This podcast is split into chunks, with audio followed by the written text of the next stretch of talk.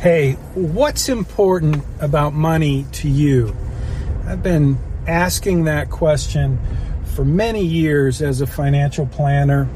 Um, and in the last several months, I've been asking myself that question. So I'm just curious what's important about money to you? Most people would say security. My wife, Connie, would say security.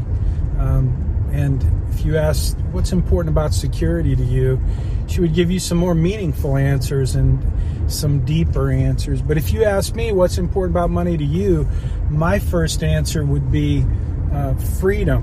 And if you ask me what's important about freedom, I would start to tell you why freedom is you know what that looks like in my life. So it's a question that as a financial planner I've asked for many years and it's been a very helpful question and it's always quite surprising the answers that I get. Sometimes uh, it's quite surprising to the client, and sometimes it's a, little bit surprising to me. And regularly, when I'm interviewing a husband and a wife or a couple uh, who have been together for some time, um, they've never really asked that question. They've never really thought about what's important about money to them in terms of their vision, their their values, and the real purpose in life. So that's the question. Today I was uh, posting. I posted on Missional Money. This is the introduction to my book, Make Your Money Count.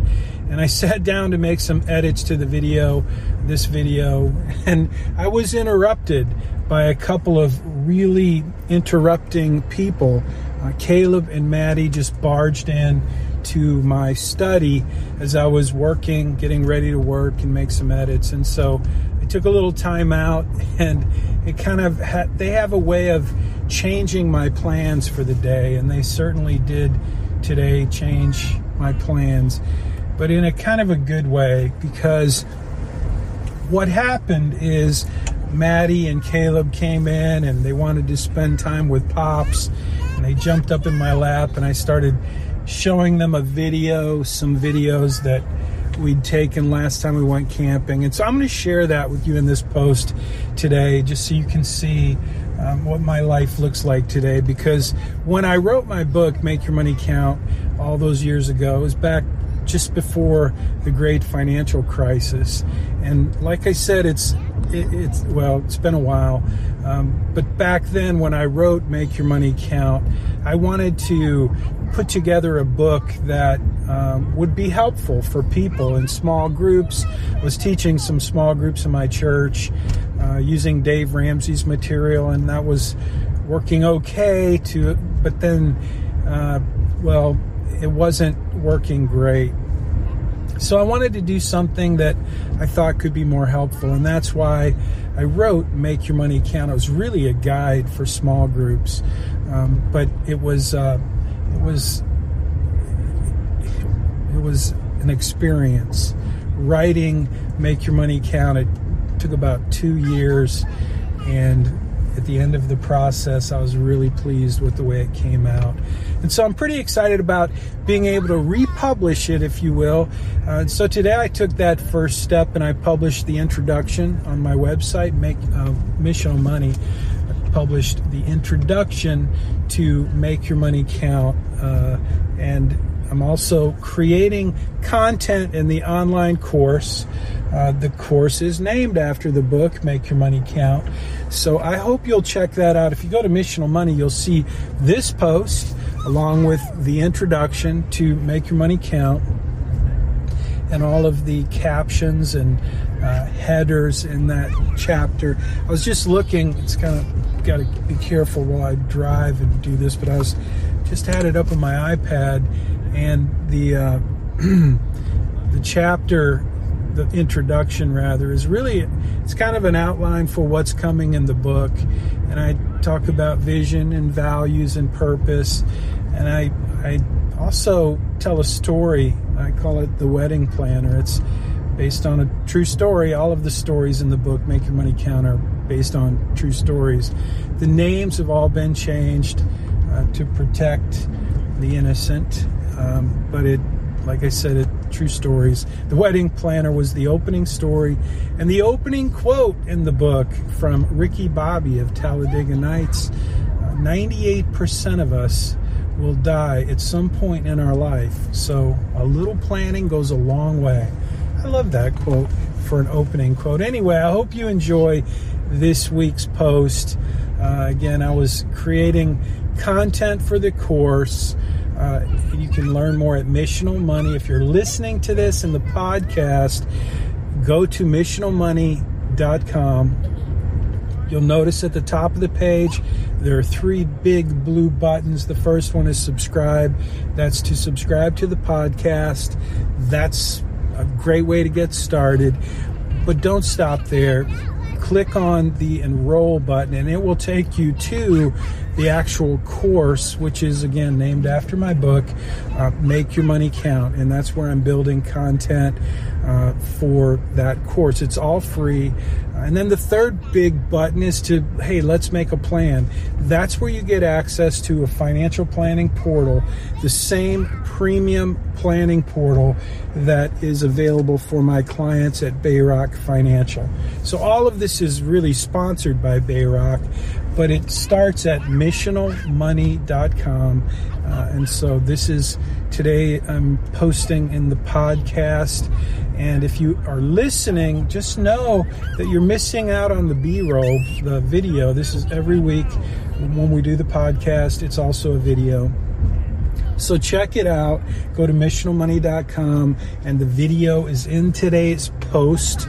Uh, the post is called Make Your Money Count Intro, and uh, I hope you'll check it out. So while you watch today's post, you'll notice that I'm using some cool B roll footage uh, from Caleb and Maddie and Lovey and myself, mostly them because I'm behind the camera. But I'm taking pictures while we're camping, while we're teaching Caleb and Maddie how to use their uh, their scooters, and it's it's ton of fun. Like I say in my video with Maddie and Caleb, when I got interrupted, one of the most one of the things I enjoy doing the most is going camping with Connie and with Caleb and with Maddie and Lucy, our dog. So I hope you enjoy the footage. I hope to see you in the course at Make Your Money Count. Uh, and by the way, I'm I'm preparing. I'm working on a tax planning kit. Uh, so I'm going to take the 10 most popular tax planning guides that we've put together over the years for clients. And I'm going to post them at Missional Money. So be be on the lookout. That will be coming in the next day or two. And these are again the 10 most popular uh, financial planning guides for taxes uh, for to help you prepare for what's coming, which is tax day my birthday, April 15th. This year, though, 2020, uh, 2022, tax day is actually going to be on April 18th. So you have a couple extra days to fund your Roth IRA. If you haven't done that, do it. If you need help, give me a call. Uh, usually, if you have earned income, uh, or if your spouse has earned income, a Roth IRA is one of the best things you can do to save in a tax free way. So you have until April 18th to fund your Roth IRA for 2021. So don't delay. Uh, you need to do that before April 18th. Um, so check it out. If you can if you're if you're like me and you're over 50 this year i believe you can contribute $7000 you don't want to miss the opportunity to do that. And again you can do that for the year 2021 all the way up until tax day this year this year it's april 18th so i'll see you soon back here again in the podcast uh, and hopefully in the course i will be creating content for the course uh, since tax day is coming up, I'm going to be posting those 10 tax planning uh, guides, the most popular ones. But I'm also working on investment strategies. So this week, in fact, for the next several weeks, at the University of Houston. If you're one of my students at the University of Houston in personal finance, we're going to transition and be focusing on investment management. And I'm going to share investment strategies uh, designed to help you maximize returns and minimize risk. Specifically, I'm going to be teaching uh, four investment strategies that are really designed for younger investors. Uh, and these four strategies to maximize returns and minimize risk. Number one is diversification. I'll be talking about Enron and what I learned working with clients who actually worked at Enron. That's diversification. It's it's a very simple strategy, but a very important strategy when it comes to managing risk in your investments. Number two is uh, one of the most important. It's called asset allocation. Asset allocation is actually an investment strategy. In fact, it's the most uh, asset allocation is the investment strategy that will determine it has the most it's the most important determinant of your portfolio's returns so uh, asset allocation is very important. So I'll be unpacking what that is, how it works, and how you can put it into place. Whether you're a young uh, young investor or an old investor, asset allocation is key. So that's number two. Number three investment strategy is what I consider to be the most powerful investment strategy for younger investors. If you have time to invest, the more time that you have, the more powerful dollar cost averaging is in terms of your returns. So, again, four investment strategies designed to help you maximize returns and minimize risk. And the fourth one is portfolio rebalancing. And I'll teach you how that actually works like dollar cost averaging, even if you're uh, not a young investor, if you're an older investor like me. Portfolio rebalancing is a tremendously important and powerful investment strategy. So that's what's coming for the next several weeks. I'll be teaching about investing, investment strategies, investment management. So you don't want to miss that. It's the most popular topic in our course in personal finance at the Bauer College of Business at the University of Houston. So, just a reminder the course, uh, go to missionalmoney.com, subscribe to the podcast uh, so that you don't miss anything, uh, but also enroll in the course.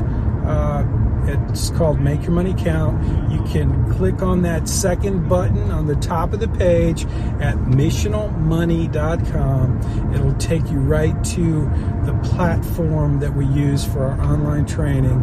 And then number three on that page at Missional Money is Let's Make a Plan. That's where you get free access to the premium planning portal uh, where I will help you create a compelling financial plan. So I hope you enjoy today's uh, post. Here comes the introduction to Make Your Money Count, along with some really cool B roll from these two creatures who interrupted me. Creatures. They're not creatures, they're adorable little people, and you get to see them in action. So, hope you enjoy it. See you next time. Have a good week. 98% of us will die at some point in our lives, so a little planning can go a long way. Ricky Bobby, Talladega Nights. I could see it on their faces and hear it in their voices. The difference was startling. Two couples, both clients of mine, had daughters who were getting married, but that's where the similarities stopped. Chris and Robin wanted a nice wedding for their daughter Melissa, but Chris hadn't saved a dime since he started working after graduate school. He always figured things would work out, and someone, his parents, his employer, or the lottery jackpot, would provide any money he and his family needed. But now, wedding plans were in full swing, and he had no money to pay for it. Money, or rather the lack of it, consumed him and his relationships with his wife and daughter. Over and over again, Robin and Melissa made plans, but when they presented them to Chris, he grimaced, shook his head, and then exploded, You know we can't afford that. What were you thinking? Chris contacted me to ask for advice about managing his money, but in fact, he had no money to manage. The family had spent all they made every month since Chris and Robin got married, so there simply wasn't any money to pay for the wedding. As the reality of his past choices hit him in the face, Chris felt ashamed and humiliated because he wasn't able to provide for his dear daughter's needs. In a short time, his discouragement slipped into depression, and he felt completely hopeless, helpless, and worthless. Still, the wedding plans had to be made, and the stress between Chris and Robin robbed the family of the joy of Melissa's wedding. Eventually, Chris borrowed enough money to have a very modest ceremony, but the damage was done. Every moment and every decision was dominated by the painful lack of money. So relationships were strained. They endured rather than celebrated Melissa's wedding. My other clients, Phil and Trish, had saved plenty of money for their daughter's wedding. No, they hadn't saved enough for swans, skyriders, and Chateaubriand for 400, but they had enough for a beautiful wedding. Phil told me that a wonderful moment came early in the planning when his daughter, Alicia, asked, Dad, what's our budget for the wedding? Phil answered with a question of his own. How much were you thinking of?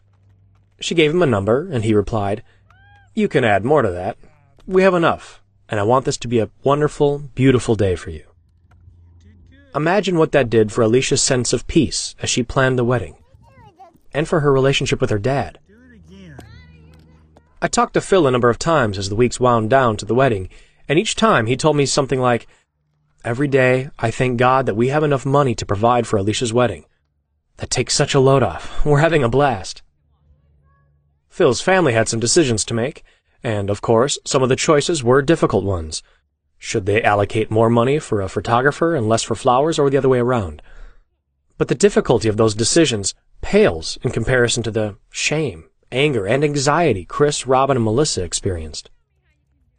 When Alicia's day arrived, it was a beautiful thing to see. Everybody was completely relaxed and focused on the joy of the moment, with no hint of anxiety about money. Phil told me, Alicia's wedding was beautiful, fun, and meaningful. In fact, it was glorious.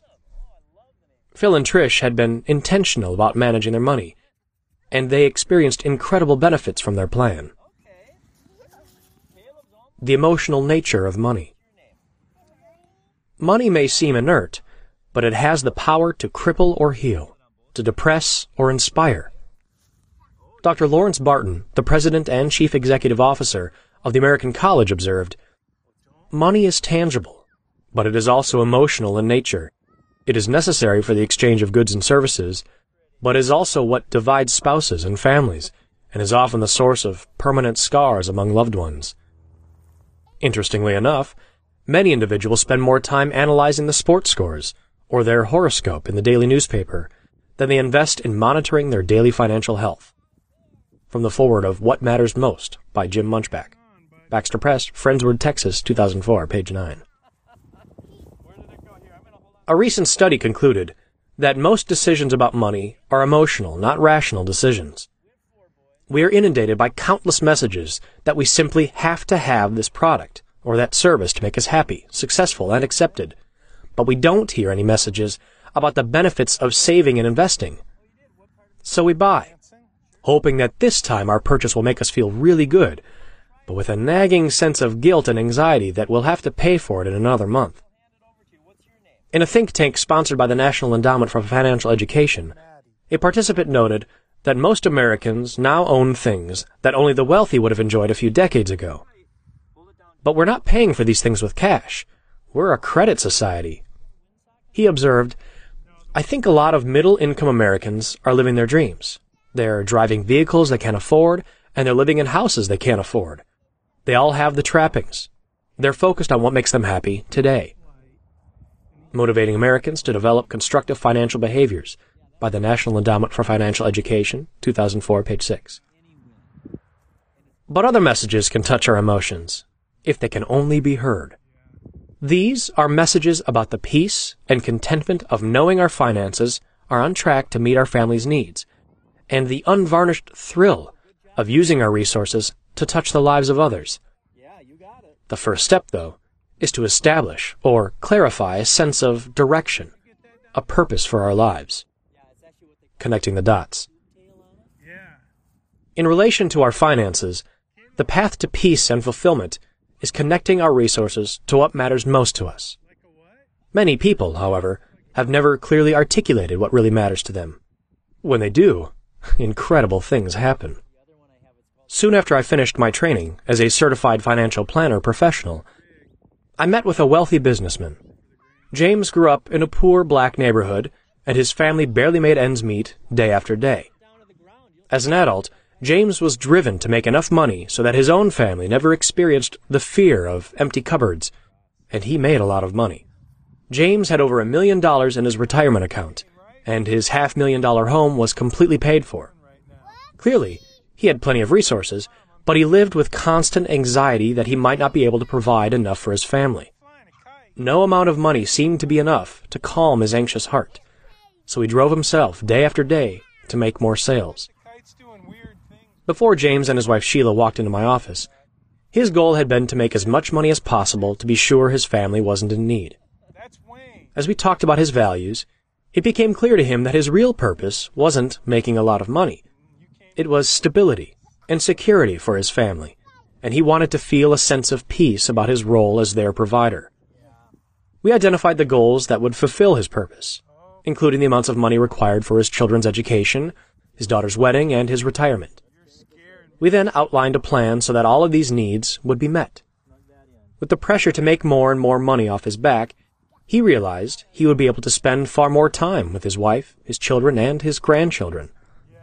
Before that moment, James had been so driven to make money, but now he had a clear vision for his life and the freedom to enjoy quality time with his family. In only a few minutes, the expression on James' face changed entirely. Suddenly he broke into a huge grin, and then he looked at his wife.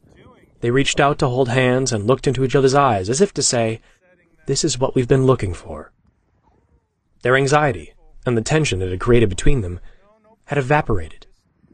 They had come into my office confused and stressed, but they walked out with a profound sense of contentment and joy because they now looked forward to a future of rich, meaningful relationships.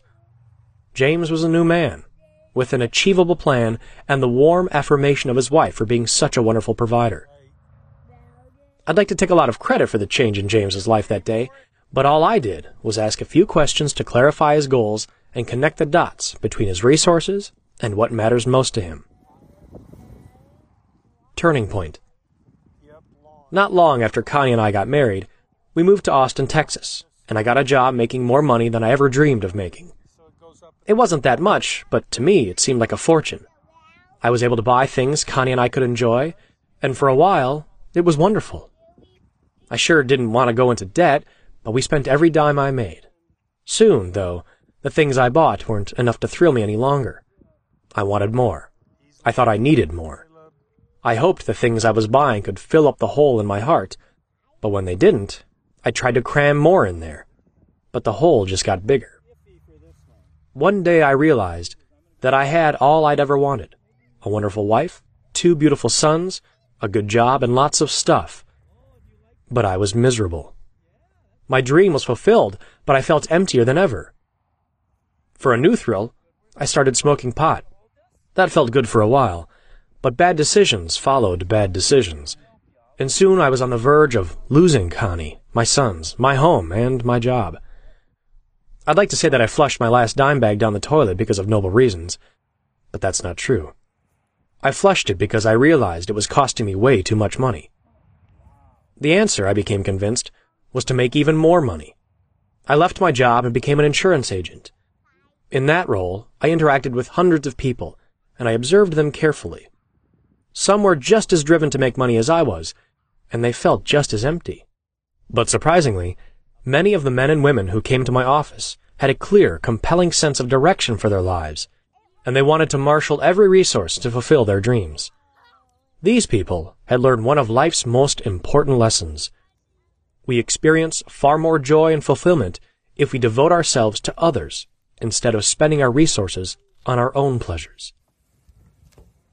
I had read about these principles of giving to live in some Bible classes in college. But these clients were flesh and blood examples who were living those principles. I desperately wanted what they had, but I wasn't sure how to get it. One major turning point came when I signed up for the Financial Planning Association Residency Program. I went to the conference center a day early to spend time with some friends. That morning, I walked down to the restaurant to get some coffee, and I saw a man in his fifties coming out of the exercise room. He was the epitome of a handsome, fit, fabulous, successful, got it all together businessman. Instantly, I hated him. Our eyes met for a second, and we smiled and nodded to each other the way polite businessmen do. I hoped I would never see him again.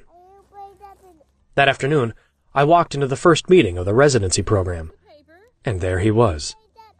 He introduced himself. Hello, my name is Rich. I hoped to avoid him as much as possible, but he was one of my mentors for the entire week. A few minutes later, all the mentors were asked to give thumbnail sketches of their business philosophies and how they serve their clients. When Rich's turn came, he told the group that he hoped to impart to us how much he treasured his clients. My clients, he told us, are more than account numbers and sources of commissions. They are people who entrust their hopes and dreams to me. He assured us that what matters most is not how much we know about investments, tax law, or retirement planning, and it's not how well we've perfected a particular set of sales techniques to get them to say yes. It's about the people themselves. Our calling, he said, is amazingly simple and immensely profound. To connect with people on the deepest level, to earn their trust, so they will share with us their dreams for their families and themselves. Instead of focusing on our own goal of getting them to buy a policy or invest some money so we can earn a commission, the focus shifts dramatically to their needs, their hopes, and their deepest desires. At the end of Rich's introduction, he spoke a sentence that has resonated in my heart since that moment. When clients share their most heartfelt dreams with me, I consider that a sacred trust. Immediately, I realized that's it. That's what I've been looking for. Relationships based on trust that surface and enhance our most cherished dreams. That's what my clients wanted. But that's what I wanted too. I had been completely absorbed in myself. My pleasure, my goals, my desires, my success, and my comfort. The circle of my life had been reduced to a dot. As a friend of mine says about his temptation to be preoccupied with himself, I may not be much, but I'm all I think about. That was true of me, in spades. When I met with clients, I smiled and tried to look like I was genuinely interested in them, but I was thinking only about selling them products so I could make more money. And in my family, I demanded that they comply with my wishes all day, every day, or I pouted. But Rich and the clients who had modeled a life of purpose were showing me that real life comes from looking beyond ourselves. I remembered what Jesus told his followers. Give away your life, you'll find life given back. But not merely given back, given back with bonus and blessing. Giving, not getting, is the way. Generosity begets generosity. Luke 6:38. I'd probably read or heard that passage dozens of times, but in Rich and my purpose-filled clients, I saw that it's true. Those who lived for a higher purpose than their own pleasure experienced the thrill of touching others' lives and the contentment of knowing their lives really count. The change in my life has been wonderful, if a bit uneven. As I've become convinced that living for others brings the most joy in life, I've certainly experienced far greater contentment than ever before. Instead of demanding my way all the time with Connie and our kids, and my friends and coworkers and neighbors and anyone else in the universe, I really care about them. Instead of using Connie to meet my needs, I'm more concerned about her needs. Believe it or not, I'm learning to listen. Today I see my defect of selfishness far more clearly than I did when I was submerged in it. And now I can more easily identify my selfish attitudes and actions so I can make choices to be more gracious and grateful. But make no mistake, I'm still in process and I have a long way to go. I'm only on the first part of the path. But I'll tell you, even the beginning of the journey of caring for others is far better than the best day of rampant selfishness. Yeah, shoot pops first. Everybody, all the time. Many books about financial management focus almost exclusively on those who are deeply in debt. That's a significant audience, but the financial principles that bring fulfillment and adventure apply to all of us. Getting out of debt brings tremendous relief, but connecting our resources to what matters most produces a delicious blend of contentment and excitement. I believe that's what most of us long for. The message of this book is for three distinct audiences. Those in their 20s and 30s who are just starting out and facing new responsibilities. Those in their 40s and 50s who are in their most productive years. And those in their 60s and above who live with either great joy or regret because of past choices. Let me describe these audiences a bit more. 20s and 30s. I talk to a lot of young singles and couples who realize that their new responsibilities of work, marriage, children, and home require them to learn to manage their money. Just out of college, many of them spent every penny they made on clothes, cars, ski trips, and anything else their friends were doing. But now, they want to get serious about their finances, and they're looking for some good advice. 40s and 50s. Many people in their 40s and 50s have settled into habits that are established, and maybe as hard as concrete. They found a peer group they want to run with, and they have determined that they need to spend a certain amount of money to be accepted by them. In some cases, these habits include sound financial management. But often, these habits are monsters that need to be fed with more and more money. They're making a lot of money, but they're spending virtually all of it. Others in this stage of life have a lot of money in home equity and in various investments and retirement accounts, but their finances leave them with a mysterious sense of emptiness. Beyond a comfortable retirement, they aren't sure what their money is for. Some in this stage have only a modest amount of money in retirement accounts, but not nearly enough to provide the security their families need. Unless things change, they know they'll need to work until the day they die. Over 60. Older people who come to my office seem to be full of either hope or despair. In most cases, their best income producing years are over, and they look back on their decisions with either thankfulness or regret. Important lessons, however, are learned either way, so they still have a wonderful opportunity to impart wisdom to their children and grandchildren and leave a strong legacy. Vision, intention, and means. A very personal journey. In my own life, and in the lives of countless people I've counseled, I've realized that change happens most readily and permanently if people have a clear picture of their future, a commitment to take steps of progress, and good handles on the steps they need to take. Elements of change, then, are vision, intention, and means. This book is structured with these three features in mind. The first three chapters focus on creating or clarifying our vision or our purpose in life. As we go through those chapters, some people may think, why is he taking so long to get to the nuts and bolts of budgeting and investing? The reason is that these three chapters are essential to give us direction and motivation for the choices we make in the rest of the book.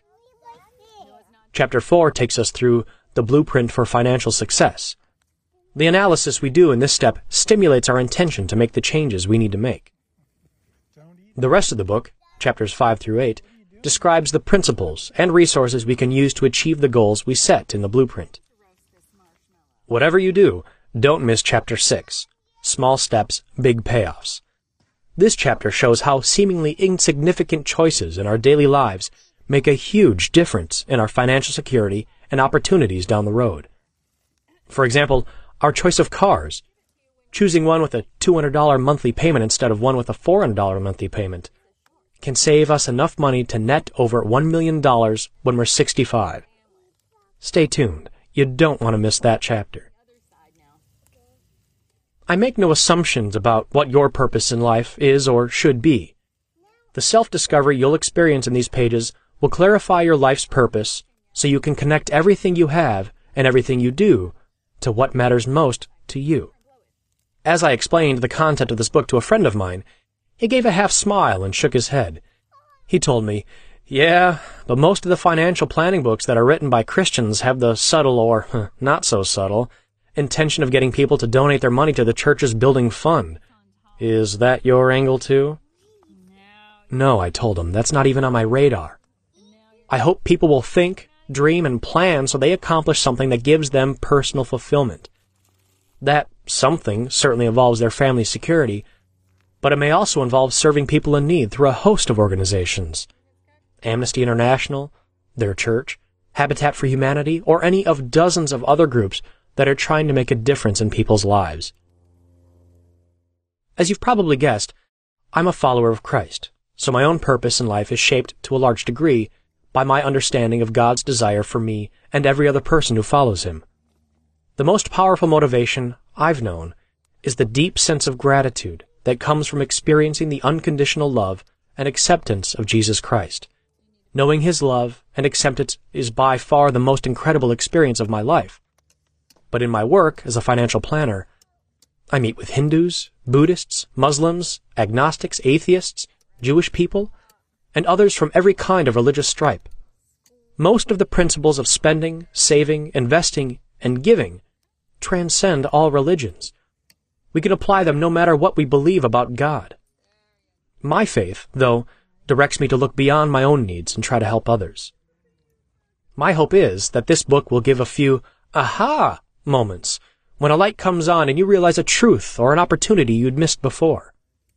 Those moments inevitably lead to choices to move in a new direction or go back to a previously beaten path. As you clarify your purpose and connect your resources to what you really value, I believe you'll feel relief and contentment, and you'll celebrate knowing your life counts for something much bigger than yourself. The process of connecting our resources to what matters most is exhilarating, but sometimes it's not easy. In this book, I'm going to ask you to look at some aspects of your life, your heart and your money, as if you'd never seen them before. Have courage. It's worth the trouble. At the end of this introduction and each chapter, you'll find some exercises and reflection questions. When I read books, I get far more out of them if I take a little more time to wrestle with the issues the author presents. These exercises and questions are designed to help you gain insights about your own motivations, perceptions, and goals. I hope you enjoy working through them. And by the way, they stimulate rich discussions with your family and friends, or in a class or small group. These sections are in two parts. Think about it, and going deeper. The first is designed to help you reflect on the connection between your purpose and your finances, and the second part specifically addresses Christian values for those of you who want to follow Christ in everything you do, including how you manage your money. Think about it. 1. Now that you know what this book is about, what do you want to happen in your life as a result of reading and studying it? Consider your purpose in life, your closest relationships, your habits of managing money, and your future. Okay, I'll hold it. Going deeper. 1.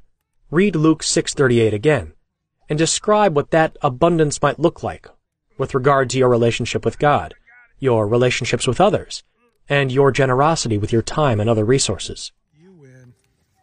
2. What is Jesus' promise to us in this passage?